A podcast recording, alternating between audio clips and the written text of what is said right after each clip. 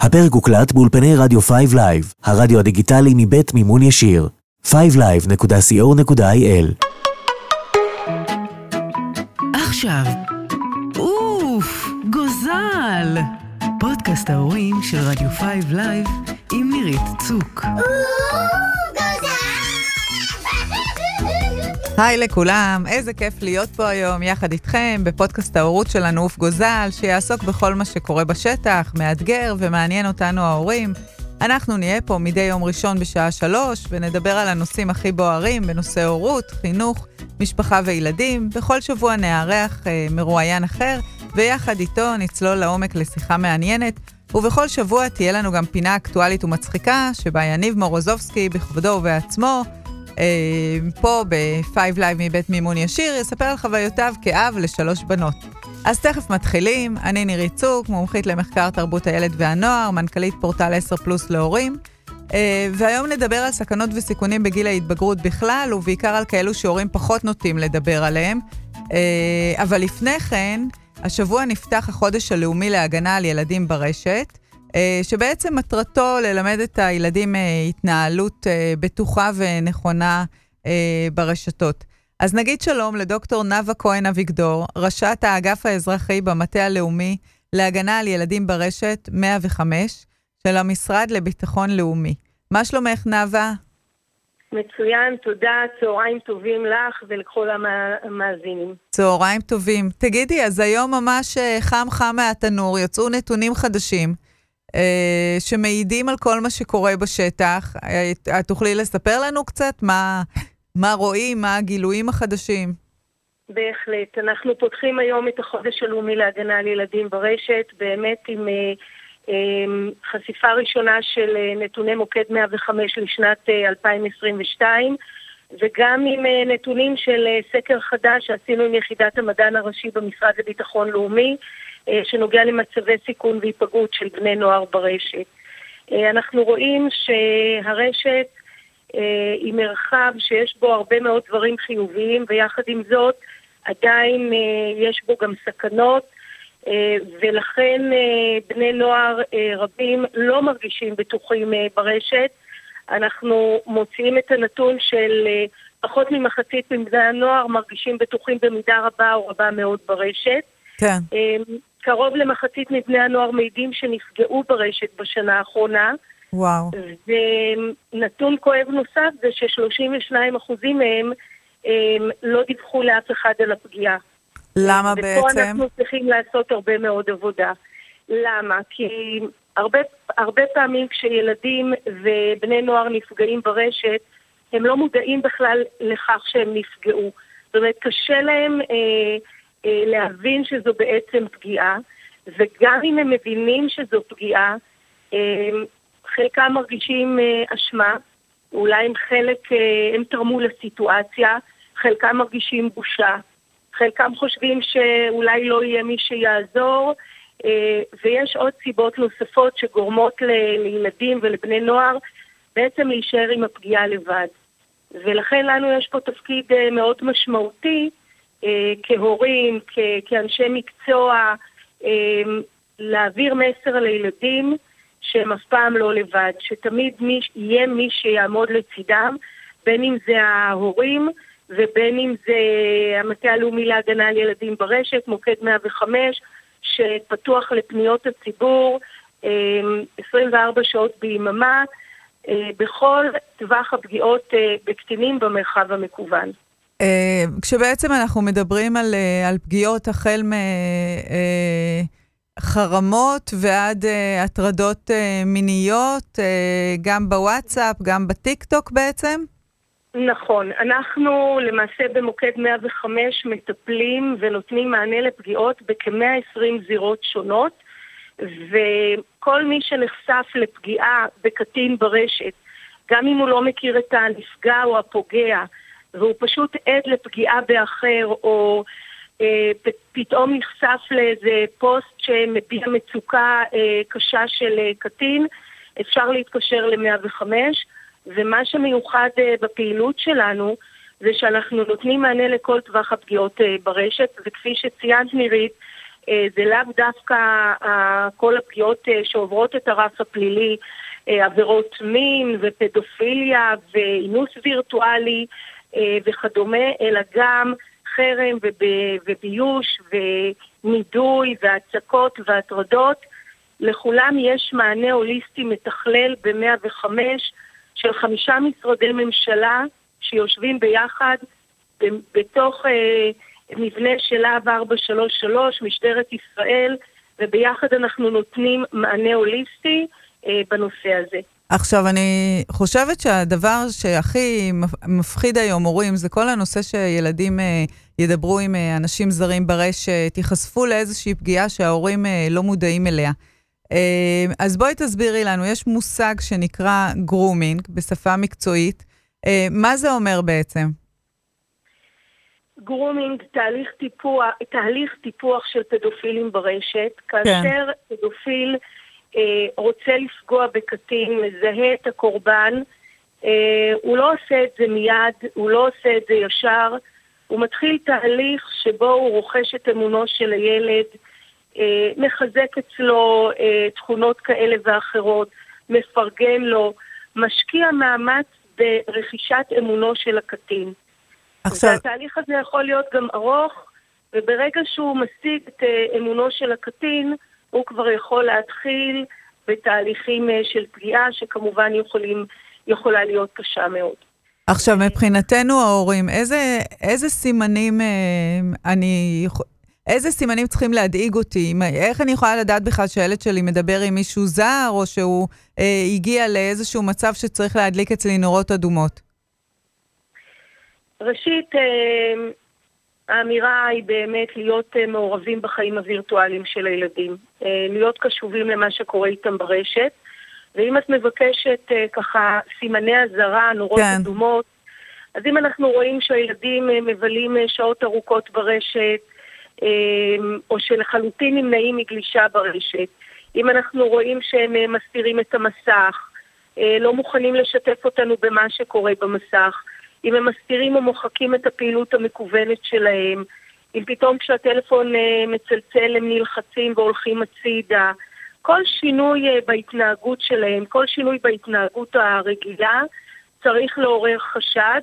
שוב, זה לא אומר שבהכרח יש פגיעה, אבל זה אומר שאנחנו צריכים להיות קשובים לילד אה, ולדבר איתו בגובה העיניים ולחוש אם יש פה משהו שהוא מעבר לכך. כדי שהילד ייפתח וכדי שהילד ישתף אותנו, קודם כל אנחנו צריכים להיות שם בשבילו, והוא צריך לדעת שגם אם הוא עשה משהו שהוא מרגיש לגביו אולי אשמה. תארי לך שילד או ילדה שולחים תמונה חושפנית שלהם למישהו שהם התכתבו איתו. כן. הם מרגישים אשמה שאולי הם חלק מהתהליך. ברגע שהם יחשבו שנכעס עליהם, שנוקיע אותם על ההתנהגות הזאת, זה, הם יסתגרו, הם לא ישתפו אותנו. ולכן ככל שאנחנו נהיה יותר קשובים אליהם, יותר שם בשבילם, לאורך כל השנה. זה לא יום כזה או אחר, וזה לא אירוע כזה או אחר. הם ירגישו שהם יכולים לסמוך עלינו ולשתף אותנו כשהם במצוקה הכי קשה שלהם. אז את אומרת קודם כל, בכלל למניעה, הרעיון הוא אה, להיות אה, מעורבים כמה שיותר בתכנים שהילדים נחשפים אליהם ברשת, לשים לב לכל הסימנים המזהירים שהצבעת עליהם. אה, מה, מה קורה אם אה, באמת הילד, אה, יש חשד שהוא באמת נחשף כבר לפגיעה? אם אנחנו חושבים שהגענו למצב שבו כבר באמת הילד נפגע, קודם כל לתת לו מיד את תחושת הביטחון שאנחנו איתו, שהוא לא לבד ושיש מה לעשות. לא לתת תחושה ש... נחרב העולם ואין מה לעשות. זה דבר כן. ראשון. לצלם, את, אה, לצלם צילומי מסך כדי שיהיה תיעוד לפגיעה, ובאותו רגע להרים טלפון למוקד 105, שוב, כפי שאמרתי, שפועל 24 שעות ביממה, ואנחנו כבר נדע איך לסייע אה, בכל מה שצריך, וכפי שאמרתי, זה מעטפת של המשרד לביטחון לאומי, משרד החינוך, הבריאות, הרווחה, המשפטים ומשטרת ישראל, כל אחד יודע עם היכולות והידע שלו אה, לעטוף את אותו נפגע ולתת לו את המענה שהוא צריך.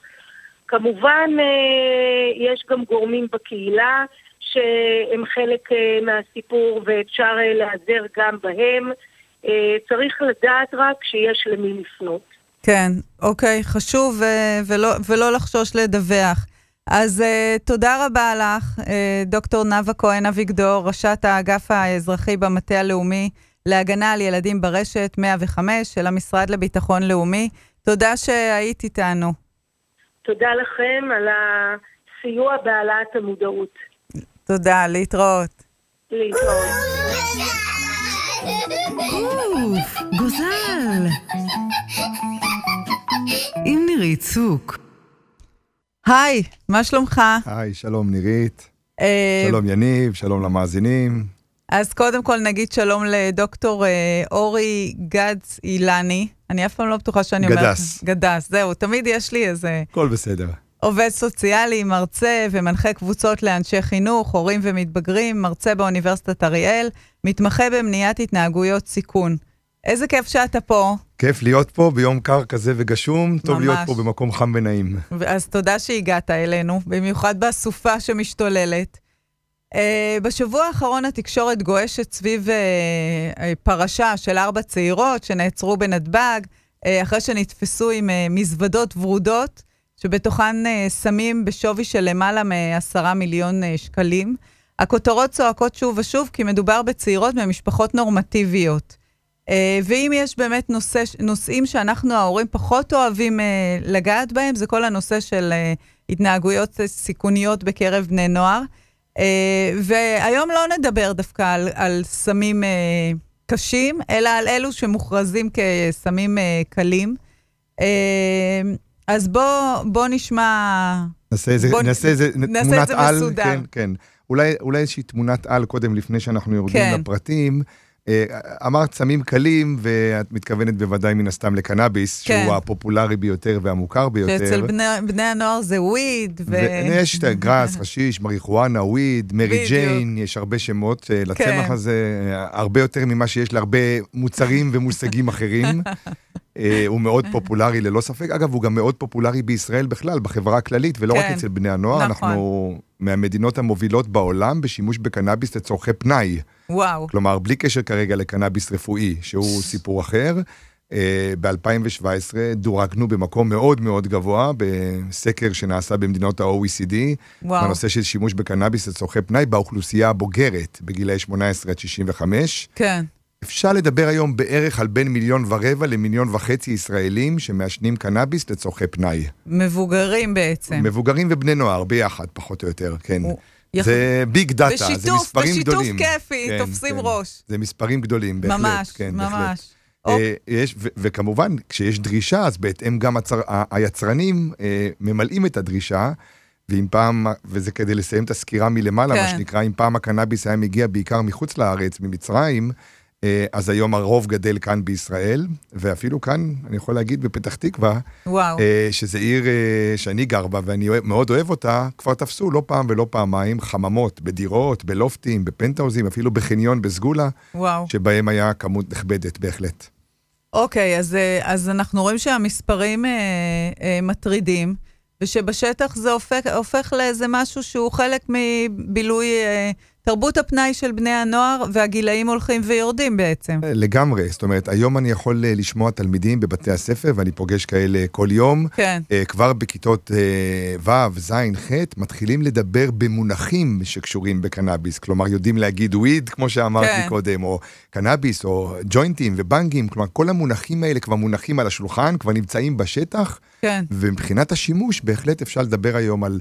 בוא נגיד אה, סוף כיתה ח', תחילת כיתה ט', רואים את הגרף הסטטיסטי מתחיל לעלות למעלה.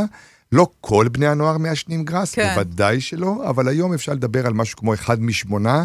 ש... ש... שמעשנים קנאביס, וזה בהחלט מספרים אה, מדאיגים. זה באחוזים, במספרים מוחלטים, אנחנו סביב, אנחנו סביב ה-150 אלף בני נוער שמעשנים קנאביס על בסיס די קבוע, כלומר, תכלס מתי שיש או מתי שמזדמן. אגב, כולל גם בבית ספר לצערי מדי פעם, במחששה מה שנקרא.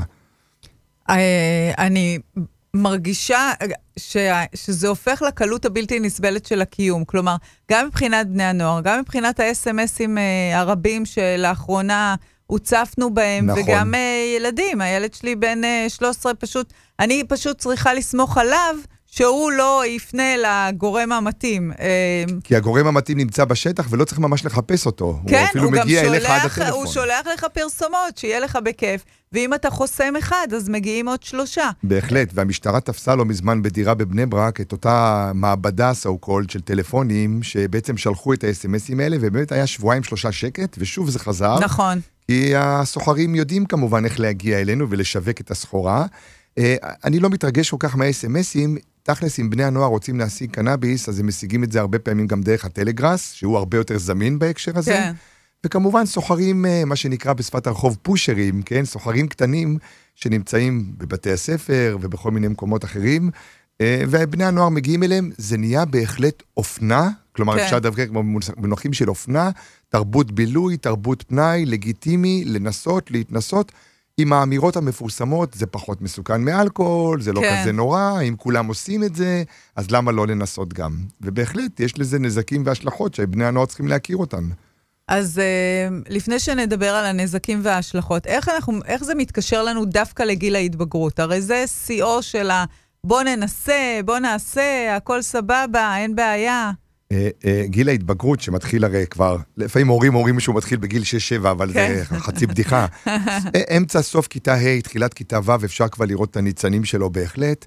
הוא גיל מאוד סוער מבחינה חברתית, אה, גם מבחינה גופנית, ההורמונים, אה, הצמיחה והגדילה, ההתנסויות בחוויות חדשות, הרצון אה, לחקור את העולם, סקרנות מאוד גדולה שמובילה אותם מדי פעם לחוות חוויות שחלקן אנחנו פחות מעודדים. או לחץ חברתי. ו- ואז כשהם, בדיוק, ואז כן. כשהם מגיעים למפגשים חברתיים שבהם כבר אחד החברים מתחיל להתנסות בחוויות האלה, הם נחשפים לזה והם צריכים לקבל החלטה מה הם עושים.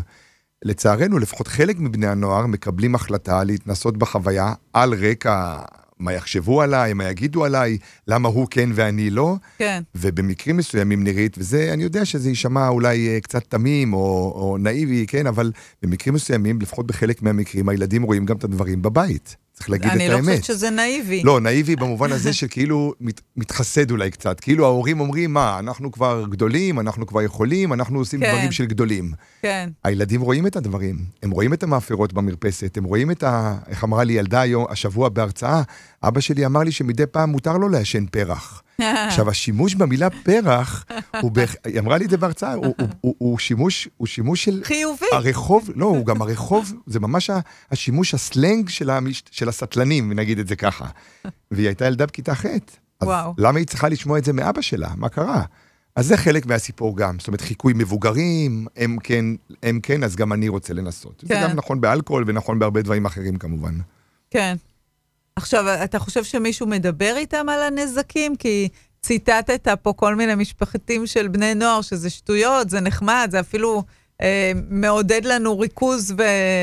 בהרצאות, יש, תכלס יש עם זה בעיה, כי, תכ, כי אנשים לא מתים פה כפטריות אחרי הגשם מקנאביס, בוא נגיד את כן. האמת. אה, הוא לא הורס את החיים בדרך כלל, ויש אפילו אנשים שהם מה שנקרא משתמש מזדמן, או אה, אנשים שמשתמשים בקנאביס וממשיכים לחיות, אה, חיים נורמטיביים, המשתמש הנורמטיבי. כן. עובדים, לומדים, נכון. אני למד באוניברסיטה, אני עובד עם אנשים, אני מניח שלפחות חלק מהם כן. משתמשים בקנאביס, אה, פחות או יותר, יום כן, יום לא, יום למה כן. לא.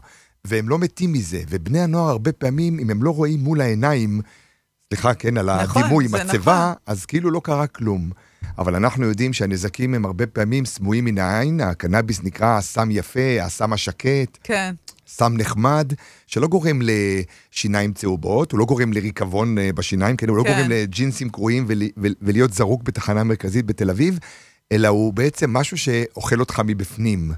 אה, מה זה אומר? למשל, דוגמה זה תסמונת מפורסמת שנקראת תסמונת היעדר המוטיבציה, שבעצם גורמת לאנשים, תוך כדי שימוש בקנאביס, כן. בשלב מסוים, לאבד את החשק לעשות דברים, את אותו, חש, את אותו חשק פנימי שיש לנו לקום בבוקר, לצאת לעבודה, בזמן להתקדם, של ההורים שלי להתפתח. קראו לזה עצלן, או בדיוק. שזה זכה, לגין... בדור לפני זה זה כבר הפך לפרזיט.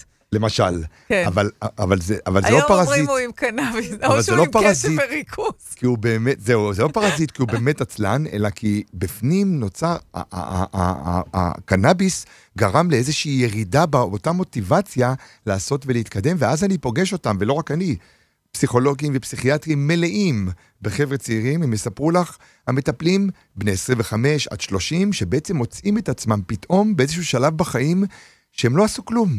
הם לא הגיעו עדיין לשום דבר, הם לא התחילו לעשות את המסלול שמקדם אותם בזוגיות, במשפחה, בעבודה, כן. בלימודים, ומבינים שחלק מזה נובע מאותה עצלנות, so called כן. פרזיטיות, זה בדיוק השיר של uh, uh, הילד בן 30 יש לו חום גבוה, כן, כן? הוא שוכב כן. על המיטה בבית הוריו, של בנאי. כן. זאת אומרת, בהקשר הזה, הם פתאום מגלים שהקנאביס משך אותם למטה, השאיר אותם במקום, ולא נתן להם את האפשרות להתקדם. הם גם מוציאים על זה לא מעט כסף, הם עסוקים בזה.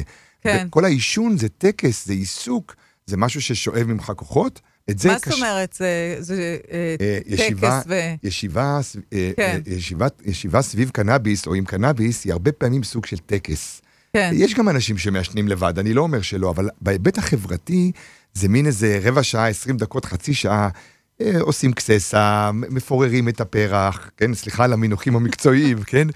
מוסיפים את, ה, מוסיפים את, ה, את הטבק, יוצרים תערובת, מגלגלים את הג'וינט. אם את עושה חישוב, יש כאן איזשהו מהלך, זה לא להוציא כן. סיגריה מהקופסה ולהדליק. כן. זה איזשהו מהלך שלאט לאט נוצר טקס, אגב, בשפת החבר'ה, ישיבה. ישיבה, יש ישיבה היום באלכוהול. זה על כל דבר. נכון, ו... יש ישיבה באלכוהול, יש ישיבה במשרד, יש ישיבה גם בקנאביס. זה, כל זה שואב ממך אבל אנרגיות. אבל זה לא רק בקנאביס, זה... גם באלכוהול. זה אימא, שלושה חברים באים, מה אומרת? ישיבה, כן, סבבה? ישיבה, כן, בדיוק. ואז אימא אומרת, ב-11? כדאי מאוד להורים לבדוק, במיוחד אם יש... מה עושים בישיבה? בדיוק. במיוחד אם יש לילד אה, אפשרות לשבת, הרבה פעמים בבתים פרטיים שיש שתיים, שתי קומות, או, או, או, או קומת מרתף, בדירות טיפה יותר קשה. או בחוץ. מרפסת, גינה, מה קורה שם בישיבה הזאת? אני תמיד נכנס מדי פעם כשהחברים יושבים בבית עם חברים אחרים, סוגרים את הדלת, כי הם לא רוצים שאבא כן, יסתובב להם עם הכרס מחוץ לדלת. אני דופק, מביא להם קערת פירות. סתם, משהו, פותח את החלון. משהו שנותן איזו הזדמנות להציץ פנימה, בלי שאני כן. ממש מחרב להם את המפגש החברתי. כן. אבל זו הזדמנות לראות שלא קורה שם משהו מסוכן. בהחלט. אוקיי, אוקיי אז דיברנו על אה, סיכונים אה, אה יש עוד הרבה, אבל, אבל, אבל, והרשימה ארוכה, אבל בני הנוער מקבלים בדרך כלל הרצאות בבתי ספר. אני כן. אומר לכל ההורים תמיד, אל תדאגו. כל תלמיד בארץ, כמעט כל תלמיד, בוודאות מקבל הרצאה על נזקים של קנאביס. מתי שהוא בחטא, בט', בי', בוודאי. גם על נזקים של אלכוהול, וזה לא מעניין, זה לא, זה, זה לא מגיע אליהם. הם מקבלים את המידע. מה הם עושים איתו? הם כבר מתחילים להיות ילדים גדולים, הם צריכים לקחת אחריות, לקבל החלטות. כן. בהחלט, בהחלט. אני חושבת שלפעמים ה... אה, המידע הזה, יותר מדי ילדים שאני מדברת איתם מסבירים לי, שמדקלמים להם את המידע מגבוה, וזה לא משנה, ועד שהם לא רואים איזה אלכוהוליסט ש... שהצליח להשתקם, והוא מספר להם את היום-יום, זה לא נוגע בהם. אז זה... עשו על זה מחקר כאן בארץ, ויותר מאחד, והבינו שהמפגשים עם אה, מכורים נקיים, ויש לי כל הכבוד אליהם, ואני באמת לא, בשום שלב כן. לא מזלזל בהם, אנשים שעברו דרך קשה והצליחו לצאת מהשאול, כן? ממש מתחתית החבית. אבל המפגשים איתם בסופו של דבר לא משיגים את התוצאות, מכיוון שהבני נוער, חוץ מלשמוע את הסיפור הקשה, גם רואים בן אדם שהצליח לצאת. כן. ויכולים להגיד לעצמם, אז אני רק מעשן ג'וינט. כן. הוא הזריק אה, הרואין. והוא יצא מזה. בדיוק.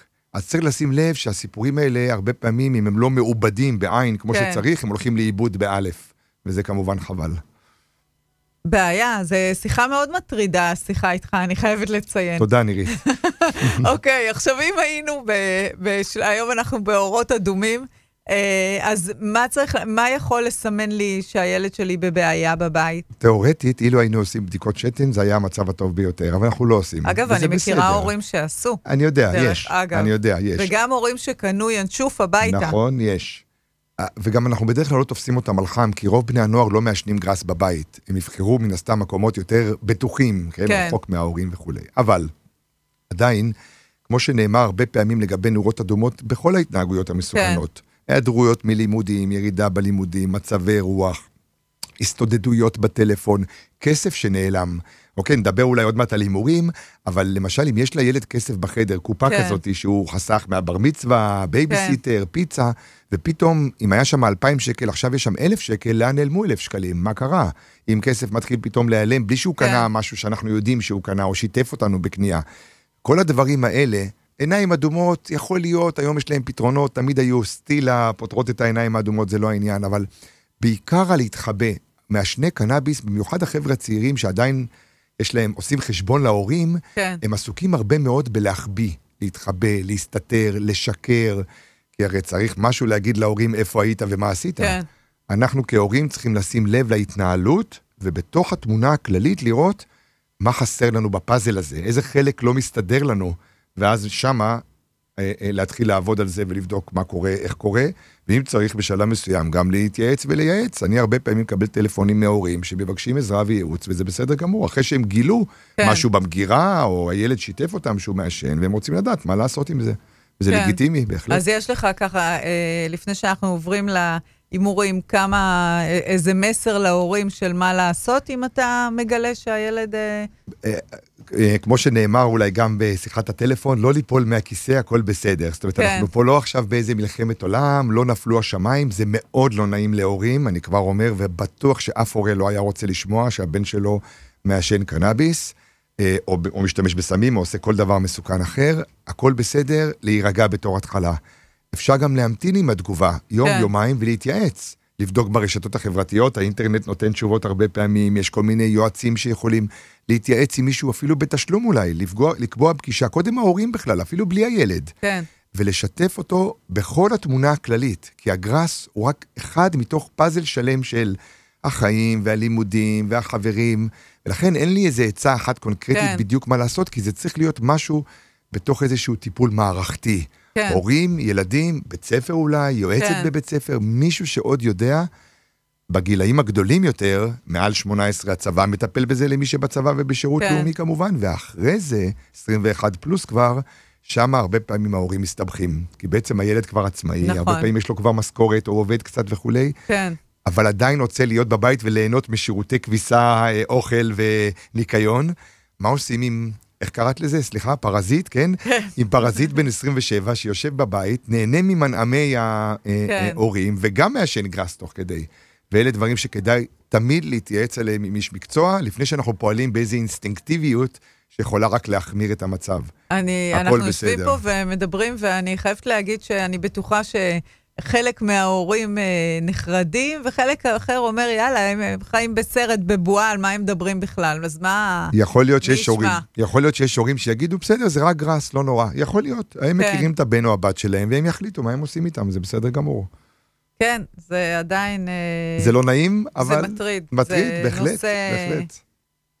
זה, זה- מה שמעניין שזה נושא שלא מדברים עליו כמעט, ההורים עצמם. אני לא, לא אה, שמעתי באף שיחת סלון שאנשים כאילו אומרים, הילד שלי, וואלה. בדרך זה, כלל- זה דברים שפחות מדברים בדרך כלל עליהם. לא רוצים לחשוף את זה. גם אליי כן. לא פונים בדרך כלל ואומרים לי, בפורום שבו יושבים הרבה אנשים ביחד, הבן שלי מעשן גראס, מה עושים? או כן, בוא נעלה את הנושא הזה ונציף, כן, זה לא נעים, בהחלט. אנשים רוצים uh, להגיד, זה לא שייך אליי, זה רחוק ממני, זה לא יקרה לילדים שלי, לי זה לא יקרה, הישראלי כן, המפורסם. ממש, ממש. אנחנו מכירים את זה, כן. טוב, אז. בואו נעבור לעוד אה, לי זה לא יקרה.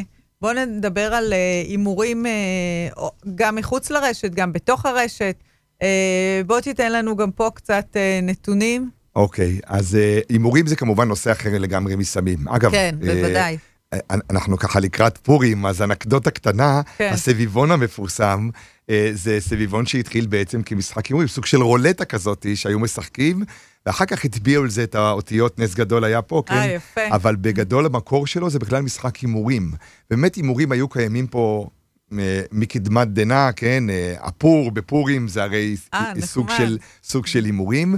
אה, ובהמשך היום, כשהאינטרנט כמובן אה, שוטף את, את, ה- את הארץ ואת העולם, הם גם הפכו להיות הרבה יותר קלים. כי בזמנו, כל הנושא של נגיד טוטו, לוטו, מפעל הפיס, תמיד היה שייך לאיזה מין חבר'ה שישבו בסמי בורקס נכון, בכיכר, נכון, עם עם הפקט טיים, והם בעצם היו. כן, והם בעצם היו עסוקים בדברים האלה, אבל, אבל, אבל הצעירים לא היו קשורים לזה. אנחנו נכון. כבני נוער היינו רואים אותם, ובכלל זה לא היה מדבר נכון. אלינו.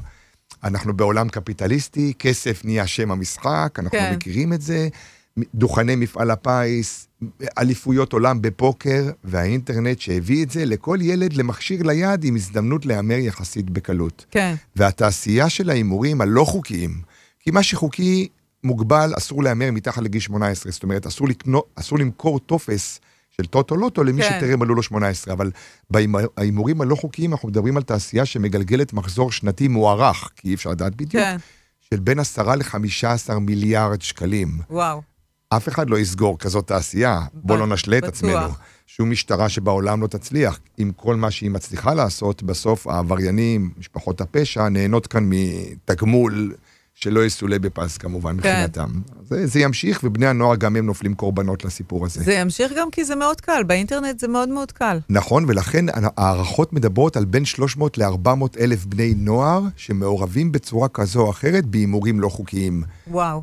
אה, זה יכול להיות כמובן הווינר המפורסם, כן. שהוא עצמו חוקי, אבל בשבילם זה לא חוקי, כן. והם מבקשים ממישהו מבוגר שישלח את הטופס בשבילם. אגב, לצערי לפעמים אפשר לראות אבא ובן יושבים ביחד וממלאים את הטופס, אפרופו חברות, כן, אה, העברה בין דורית, מלמדים את זמן הילד. איכות. זמן איכות עם האבא, כן. פחות מומלץ. יניב פה מניד את ראשו. יניב, אני מציעה עם הבנות. אני זוכר כילד שהלכתי עם אבא שלי לטוטו, אני לא, זה היה, זה קרה. מה? זה קרה, כן, יכול להיות שאנחנו אבל יניב, אחרים, אבל כן. האם היום אתה מהמר כבד? כבד כן, לא מהמר. אז לא, אז, אז היום בהחלט זה מקבל מיד צביון אחר, כי כשהילד עושה את זה עם האבא, אחר כך יש לו הרבה הזדמנויות גם לעשות את זה לבד. זה לא רק כאילו להיות עם אבא, אלא זה בהחלט משהו שמאפשר להם לעשות את זה לבד, אז זה הווינר, זה כמובן הפוקר, טקסס סולדם המפורסם, אותו משחק שיש לגביו אליפויות עולם, אגב, גם אליפויות ישראל, רק שהן לא מתקיימות בארץ, כי זה לא חוקי לקיים את האליפות אבל בארץ. אני יכולה להגיד לך שיש לי גם אה, אה, חברות שהלכו לאליפות הפוקר עכשיו בוורנה. בוורנה, נכון? והן אה, מאושרות עד הגג מהדבר הזה. הן רק לא בנות 15, אני מקווה, נירית, לא, נכון? זהו, לא, בדיוק. הן בנות... אה, אה, לא, מעל, אה, 25, ב- אבל- כן, בדיוק, מעל 25. בגיל 25 תעשה מה שאתה רוצה. כן, אתה כבר בהחלט. אחר, יש לך הכנסות, הוצאות, אתה יודע אתה מה גם קורה. לוקח את זה אחרת, זה כבר לא... כשיושב, כשמספרים לי ת- תלמידים בכיתות י', י"א, כן, ערב פוקר עם החברים, כרטיס הכניסה במרכאות זה 200-250 שקל. עכשיו, מצד אחד זה לא מיליונים, כן. מצד שני עדיין אני רוצה שבני נוער בגיל הזה יוציאו את הכסף על דברים אחרים, בשבילם, כן? כן. על דברים שהם נהנים מהם, על ג'ינסים, על משחק לפלייסטיישן, על דברים אחרים שעושים להם כיף ונחמד, ולא על משהו שאתה לא מקבל ממנו בסוף שום דבר מלבד בילוי חברתי שיכול מאוד לבאס אם אתה מפסיד, בוא נגיד את האמת. ובהמשך, חוץ מהפוקר, שאותו אפשר לשחק גם באינטרנט, זה הבטים. הבטים, אותו הימור, מהמילה בט, להמר. כן. אותו הימור, אה, אה, ספורט, מפ- אגב, לא רק ספורט, אפשר להמר על הכל. פוליטיקה, כדורגל, כן. כדורסל, אירוויזיון עוד מעט, לא, כל דבר בעולם שקורה, בעוצמות, ששומעים עליו בתקשורת, יש לגביו הימורים.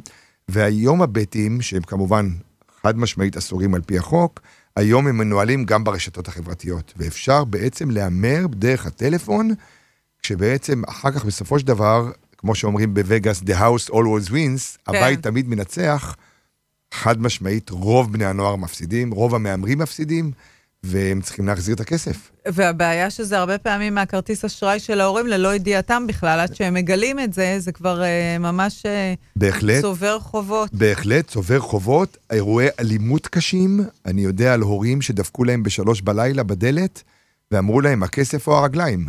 פשוט וואו. ככה, פשוטו כמשמעו. אה, מי שדופק בדלת, זה לא מעניין אותו מי חייב את הכסף. כן. הוא רוצה את הכסף. לפחות 50 אלף שקל או 100 אלף שקל, אפילו בסכומים כאלה, כשבני הנוער בעצם מהמרים כשאין להם את הכסף בבנק כדי לתת אותו. כן. הם, הם, לא, הם לא יכולים להפסיד בית, כי אין להם בית, הם לא יכולים להפסיד כן. אוטו, כי אין להם אוטו. והרבה פעמים ההורים הם אלה שצריכים להחזיר אחר כך את הכסף, בהחלט. אבל איך אני כהורה, הילד שלי יושב שעות במסכים. איך אני יכולה לדעת אם הוא מהמר, משחק שש בש, או אה, אני יודעת מה, מתעסק ב, ב, בחלל? יש את הלוואי, אנחנו בשבוע החלל הבינלאומי, אז זה מצוין מה שאמרת. יש את העצות המוכרות והידועות, שהמחשב יהיה בבית במקום אה, ניטרלי, שהדלת של החדר תהיה פתוחה, אנחנו יודעים שזה לא תמיד עובד, והקורונה דרך אגב טרפה את הקלפים. נכון. כי הזום גרם לזה שהם יושבים בחדר עם דלת סגורה, ועכשיו הדלת פחות נפתחת. אני תמיד דואג להיכנס לחדר של הילדים אחת לכמה דקות, אני לא אגיד שלוש דקות. לכמה דקות. כ- 30 זה כמו, דקות. זה כמו שמנסים להרדים את התינוקת. כן, ממש כל, ככה. אה, כל ממש חמש דקות אתה נכנס לחדר. פותח, זהו, ראיתי, הכל עד בסדר. שאומרים לך, אבא, מה נסגר איתך? מה קורה? לא אין לך יוצא חיים. לא יוצא עשן מהחדר, אני לא רואה שעל המסך יש פורנו או הימורים, הכל בסדר, אין בעיה. אז הוא לפעמים קצת משחק, ולפעמים קצת מקשיב למורה, ולפעמים קצת עושה עם חברים שיעורי כן. בית. אנחנו יודעים שזירת האינטרנט היא זירה היום מאוד מקובלת, והחברויות מתנהלות שם. אבל כדי להמר באינטרנט, נירית, צריך זמן. כן. זה לא קורה בשנייה אחת. הם צריכים לעבור על הטופס, הם צריכים לראות את המשחקים, הם צריכים לעשות חשבון מה כדאי להם. זה כבר לשבת לפעמים כמה דקות טובות, אפילו שעה, כן. אולי יותר מזה, ולעבור על כל התוצאות ועל כל המשחקים, ולעשות חשבון איפה כדאי לי להמר, ואז בעצם כבר כמה זמן הוא יושב בחדר לבד. כן. הטלפון הסלולרי. עד גיל מסוים, חלק מההורים, אני יודע, וגם את מכירה את זה, משתמשים בכל מיני אפליקציות מעקב, ה-Life 360 וה-Family Link נכון, ואחרות. נכון. הן מאפשרות לנו גם לדעת אם הילד הוריד אפליקציית הימורים, כן. אוקיי? וכרטיס האשראי. אני חושב שבני נוער לא אמורים לקבל את פרטי כרטיס האשראי של ההורים. אין כן. לי בעיה שיעשו קניות, איתי. אני אשב איתם ביחד באלי אקספרס, בשיעין, איפה שזה כן. לא יהיה. רוצים חולצה, רוצים, רוצים לגו, הכל בסדר. אבל יש ילדים שהפרטי כרטיס אשראי של ההורים נמצאים אצלם בטלפון. נכון. וזה קרקע פרדספוזיציה, זה כן. קרקע נוחה לצמיחה של שימוש בכרטיס בצורה לא מבוקרת. כן. וזה כמובן שליטה של ההורים בהקשר הזה, חד משמעית. שגם זה, אגב, אתה יכול לבקש לקבל אה, הודעות נכון. אה, של מה... אם נוצל הכרטיס. בהחלט, בהחלט. וחלק מבני הנוער מגיעים למצב שהם מעורבים בפלילים. בין 2019 ל-2021 נפתחו רק לקטינים, לבני נוער, 156 אה, אה, תיקים. אה, של חשודים בעבירות הימורים. זאת אומרת, הם וואו. לא, רק חש... הם לא רק מהמרים, הם כבר מנהלים הימורים, גובים הם כספים. מתפתחים. חד משמעית, evolving, כן. בהחלט, מעורבות. מעורבות שלהם, בהחלט. למרות ה... שמהמריחואנה יש להם עצלנות, פה הם מתפתחים. הם כל אחד לוקח את זה למקום אחר. הם לא גם מהמרים וגם מעשנים. זה או-או, אתה אומר. כל אחד והאפיקים שלו. אבל מה אתה עושה עם ילד בן 14 שאומר לך, אה, זה, זה מה שהחברים שלי עושים, ואנחנו לא משחקים בכלל על כסף, משחקים, אה, לא יודעת, על, אה, או משחקים על סכום של בכאילו. עשרה שקלים. פעם שיחקנו גוגויים וגולות ומונופול, ואחרי זה גם מונופול עסקים, אבל הכל היה באווירה הרבה פחות קפיטליסטית, נכון. שהכסף הוא איזשהו משהו שאי אפשר בלעדיו נכון. לנשום. אגב, אי אפשר לנשום בלי כסף, אבל זה סיפור אחר.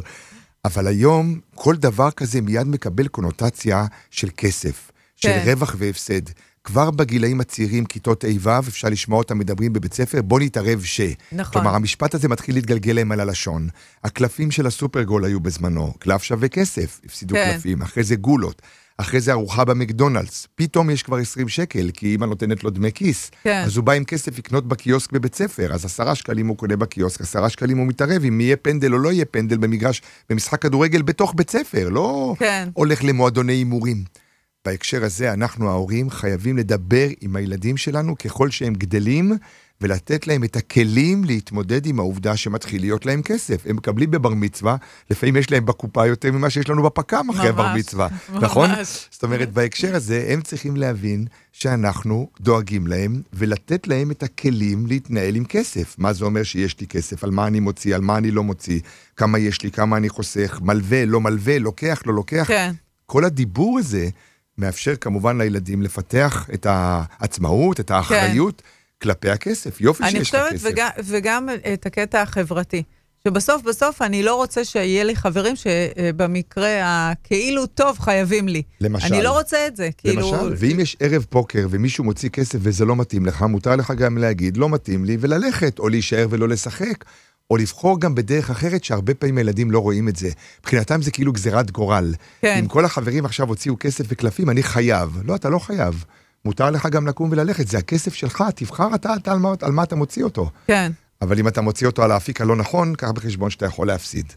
ואז מה זה אומר? להפסיד כסף. איך זה מרגיש להפסיד כסף? איך זה אומר שכסף הלך למקום שבו לא קיבלתי שום דבר? זה לא קניתי ג'ינס והוא לא היה מתאים כן. אחר כך. אין, אפס, כלום. לא מקבלים מזה שום דבר חזרה. וזה תחושות שצריך לדבר עליהן. אני חושב שזה נותן לילדים להרגיש ולהבין שהכסף זה לא משחק ילדים. אה, אני אוקיי. חושבת שבכלל לא מדברים על הנושאים האלה. באמת, אה, אני חושבת שהיום-יום כל כך אה, עמוס ו...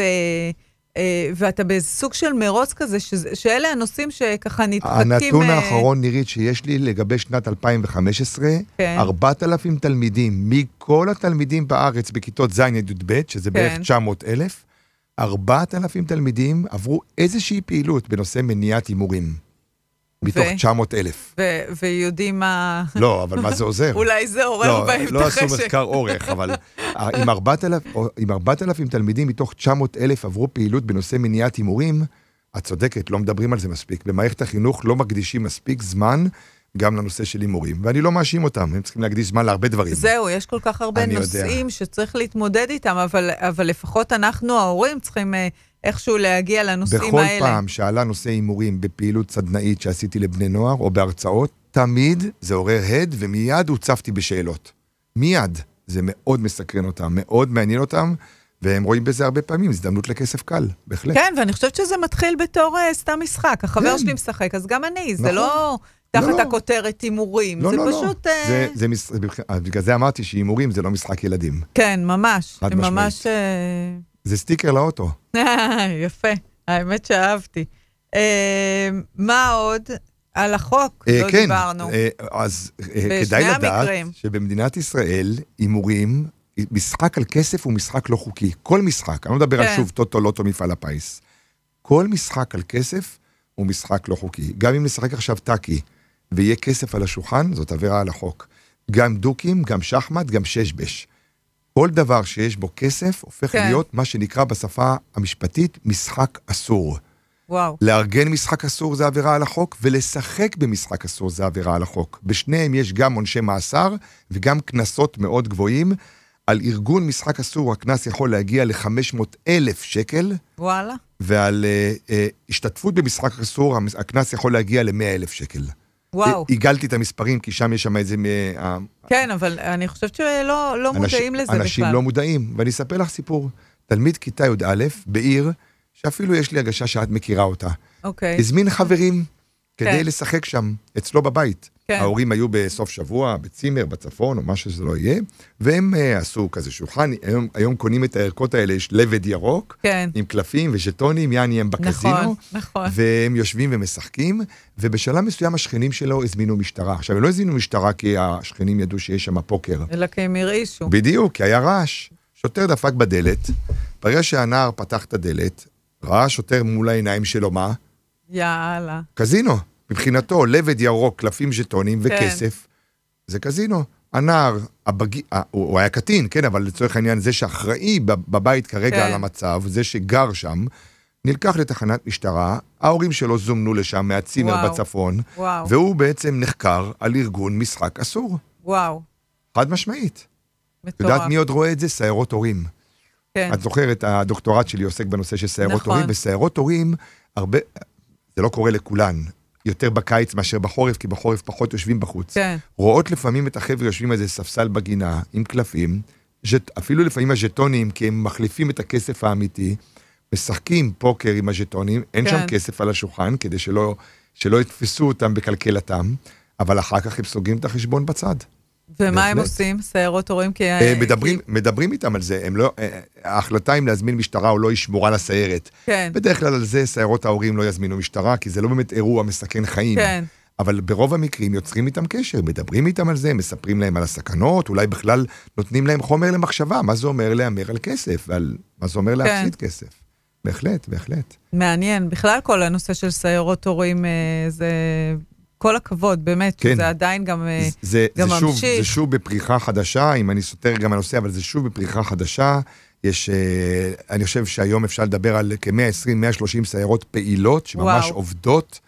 אה, לפחות 2,500 מתנדבים ברחבי הארץ, אם לא יותר. זה קצת ירד אחרי הקורונה, כי הקורונה באמת טרפה את כן, כי הקלפים בהקשר הזה. בקורונה לא היה מה... היה קשה לצאת החוצה, אנשים כן. פחדו גם לפגוש אנשים אחרים.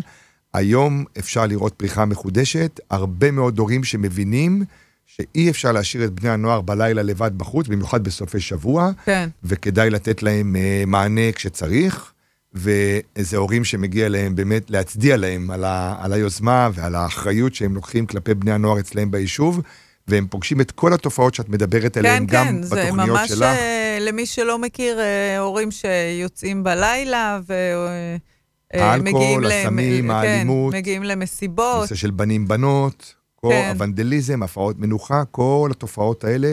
ואני מכירה גם פוגשים. כאלה בסיירות הורים שהילדים שלהם כבר בצבא, והם נכון. עדיין ממשיכים להיות בסיירות הורים. ו... יש קשת מאוד רחבה של הורים, רובם הורים למתבגרים, אבל יש גם הורים צעירים יותר והורים מבוגרים יותר, והם הם מתעסקים גם בדברים האלה, שקשורים גם בהתנהגויות סיכון בגיל ההתבגרות, בהחלט חד משמעית.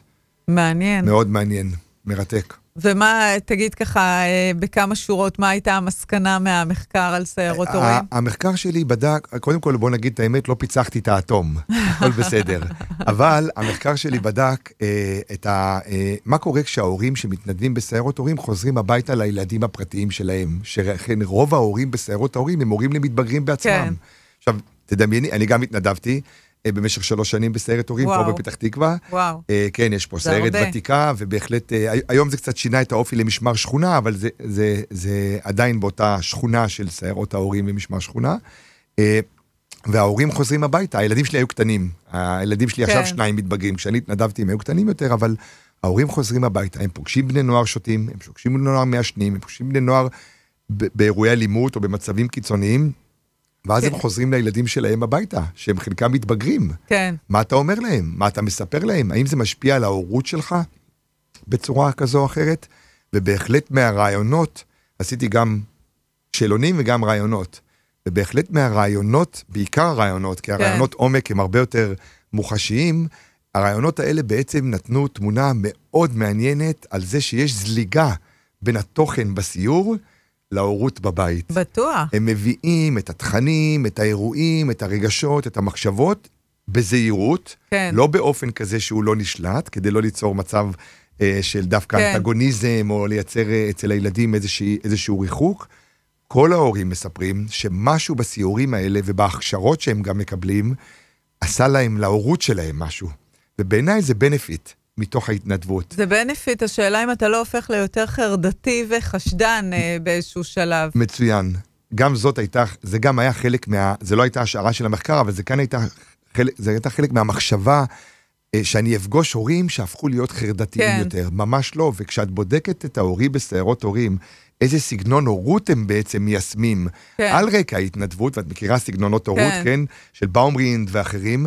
אז זה בין סמכותי למאפשר. כלומר, יפה. אותה קומבינציה מפורסמת שמאוד מומלצת להורים, שגם אה, לתת לצמוח, לגדול ולאפשר התקדמות ו- ופריחה, אבל גם להיות שם עם גבולות ועם סדר יום יפה, ועם מעניין. לו"ז ועם משמעת, כשתאפשר לילדים לצמוח בכיוון הנכון. אז זה היה מאוד מעודד. ההורים לא נלחצים.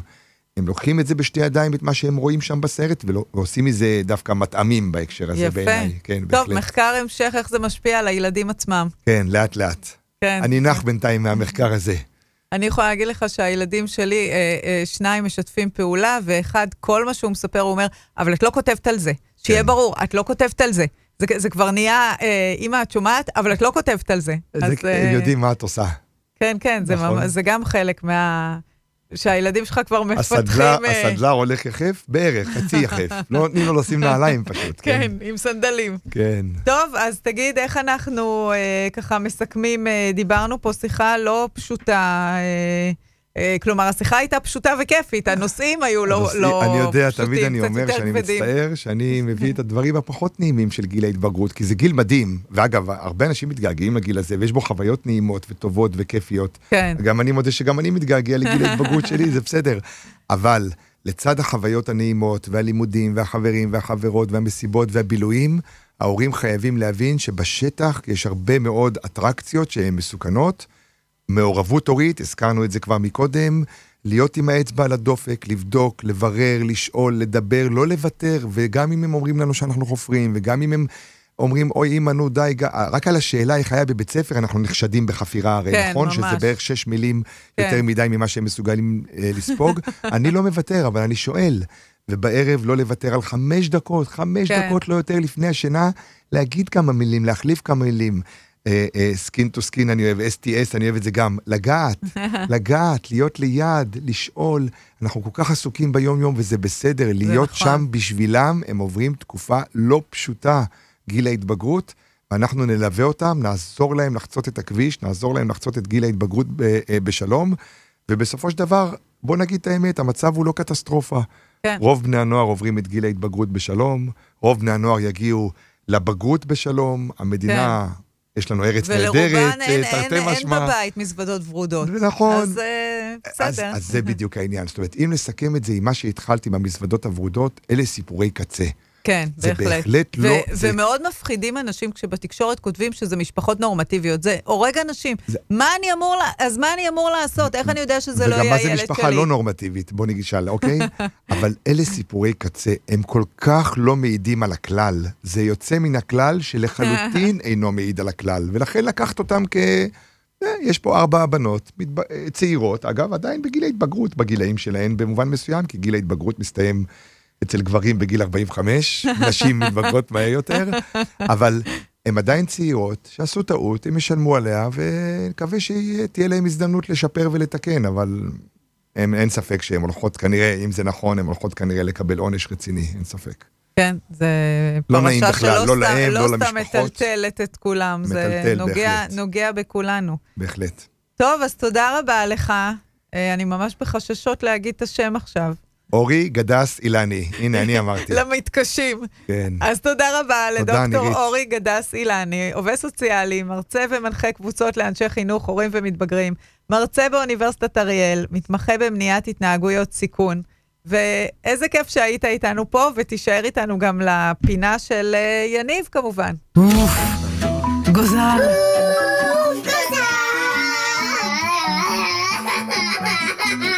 עם נירית צוק. טוב, אז עכשיו נעבור לפינה שלנו, יניב מורוזובסקי, מה היה לך השבוע?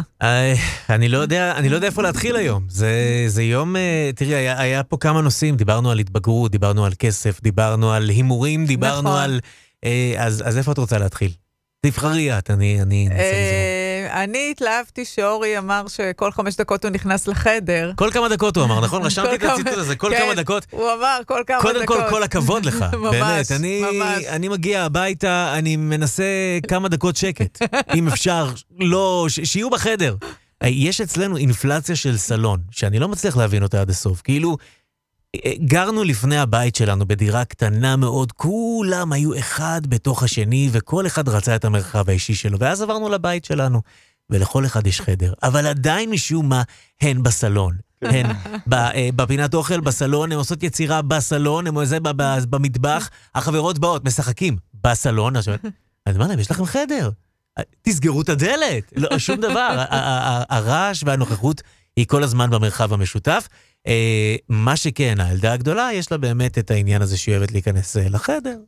ולסגור את הדלת, היא בת עשר, ואם זה לקרוא ספר או להסתכל על, אה, במחשב או כל דבר אחר, אה, ואז אה, נוצר אצלנו הדבר הזה שמעורר אצלי צמרמורת, קוראים לשיר, אה, שאני נמצא בסלון, ואז אה, אשתי צועקת, שר! שר! שר! עכשיו, בשלב מסוים אני אומר, יצא לי פעם כמה פעמים, אנחנו גרים במושב, והפח זבל נמצא מרחק של דקה וחצי, שתיים מהבית, זה די רחוק. יצא לי לצאת עם השקית, לחצות כמה בתים קדימה ועדיין לשמוע, שר! שר! עכשיו אני אומר, כל הרחוב שומע את זה, איך את לא שומעת את זה? וכל פעם אני אומר לה, תקשיבי, אם את לא שומעת, אני אקח לך את הדלת. אני אקח לך את הדלת. והיא נבהלת מזה נורא, אבל גם למחרת יש את ה... והיא לא עונה. זה, זה, זה, זה באמת עניין אחד, היה את הפרק הזה בצומת מילר, שהוא מחליף את הדלת לחרוזים, אני עדיין כן. שוקל את זה. כן, כן. אני זו- לג- זה למשל אופציה, זאת למשל אופציה, בהחלט. נכון? נלך אבל, על לא, זה. אבל יש הורים שעשו את זה, אני יודע, שלקחו את הדלת, זה קרה כבר אה, על רקע כל מיני, אה, כן, אה, חילוקי דעות, או אי שיתוף פעולה, בהחלט. מה אני אעשה עם הדלת? אני, הדבר. הסיבה היחידה שאני לא לקחתי ליד היום את הדלת זה שאמרתי, אוקיי, אני אעשה את האקט. מה אני אעשה עם הדלת? איפה אני אשים דלת עכשיו באמצע החיים? שעה, לא יותר, זה שעה מרגיש לי. כמו שמדברים על ייקח לי השירותים רק שעה להחזיר את זה בהודו. לצירים אחר כך. נכון, כן, נכון. כן, לא, אני אומרת, זה מזכיר את השירותים שמדברים עליהם בהודו, על החוסר פרטיות כן. הכי גדול שיש, אה, להיות בחדר בלי דלת. נכון. זה, זה באמת כזה, זה כמו שלא צריך להחרים את הטלפון לשלושה ימים, מספיק לשלוש שעות. נכון. 30 דקות אפילו, והילדים מרגישים כבר אבודים. כן, הילדים אם כבר אתה משתגעים מחרים. את הטלפון. משתגעים. קרה לי, החרמתי את הטלפון ממש אה, השבוע, כן. אה, ו- ובמשך אה, כל עשר דקות בערך היא באה אליי ואמרה, אפשר את הטלפון חזרה? אמרתי, אמרתי שמחר. אפשר הטלפון חזרה? אמרתי שמחר. אפשר חזרה? מחרתיים. זה לא עובד העניין הזה. תמשיכי, זה יעלה. ועמדת בזה? כן, וואו, כן, כל כן, הכבוד כן. לך. אני, אני, אני רואה בעצמי אדם עם עמידה איתנה, אבל זה, זה נורא קל, כי, כי אשתי מאוד בקלות מוותרת. אז, אז אני יוצא זה שלא צריך להתעסק איתו בבית, שזה מדהים, שאיכשהו הגעתי לטייטל הזה בגיל 40. עוד. השוטר הטוב. והשוטר הרע לגמרי, בזוגיות לגמרי. תמיד. אז נדבר גם קצת על uh, כסף, uh, דיברנו על, uh, פה קצת על ענייני כספים, ו, כן. uh, ואני גם אגיד, uh, אני, מי שמאזין יודע שיש לי uh, שתי בנות uh, גדולות, יש תינוקת uh, שנולדה לאחרונה, ויש שתי בנות uh, גדולות, אחת בת עשר ואחת בת שמונה, והן הפוכות אחת מהשנייה. כן. אז, אז כשזה מגיע לכסף, יש לנו בעצם את החוסכת, שהיא ילדה הגדולה, ויש את הילדה הקטנה, הגומעת. מה זה. אומר? אם עכשיו אה, אה, מ- מגיעים לסבתא, וכמובן הם איכשהו ירמזו, שאם אפשר גם להגיע, הם רוצים את הכסף, כן? כן.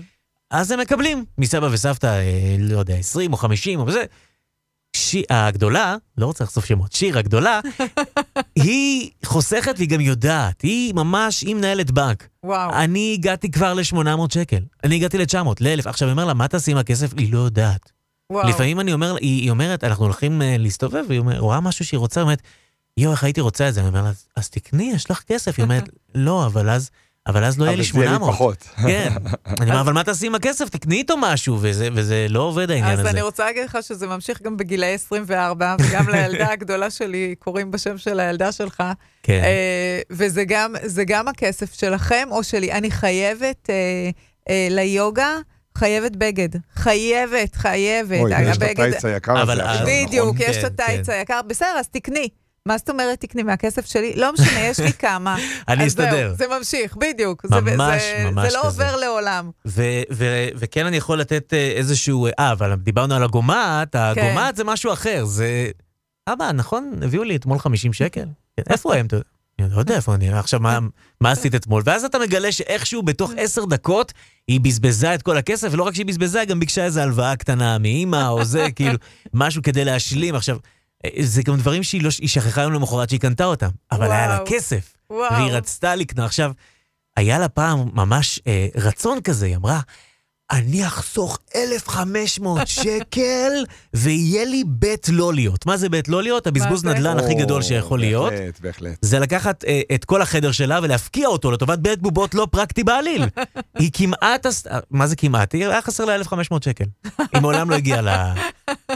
אה, מילה על. הימורים, אה, וכאן אני מתחבר אליך, אורי, אתה דיברנו על, על, על הדור, ואני שמעתי סיפורים מאבא שלי, שהוא בילדותו היה אה, נוכח אה, במשחקי רמי. לא רמי, פוקר, נכון, רמי. משחקי רמי של ההורים שלו, שניהם עליהם השלום כבר, אה, שהיו משחקים והיו משחקים על כסף, וואו. כשלא היה כסף בנמצא, כולם היו מאוד מאוד עניים, וזה היה מתפתח לכעס, כעס של פולנים, אתה יודע, לא היה שם מכות, אבל היה כעס, היה יכול להיות פתאום, ואבא שלי כאדם צעיר זוכר את זה שהוא היה רואה את ההורים שלו מהמרים מול העיניים שלו. בהחלט, באווירה אחרת לגמרי ממה שיש היום. כי גם לא היה לו כסף בשביל להוציא על הימורים. לא היה לו כלום, בדיוק. לגמרי. וזה- אבל הם היו עושים את זה יותר כמשחק חברה, גם סבא שלי, זיכרונו לברכה, אבא של אבא שלי, היה שחקן פוקר מאוד מאוד מוצלח, Mm. ואני הרווחתי מזה כנכד, זה בסדר, הכל טוב. כשאתה אומר אני הרווחתי בזה, דבר אליי בכספים. כן, אני גם הייתי כמו? הבנות שלך בא לסבא, והוא היה נותן לי איזה בקשיש, כן, כן, היה נותן לי דמי בדיוק. כיס.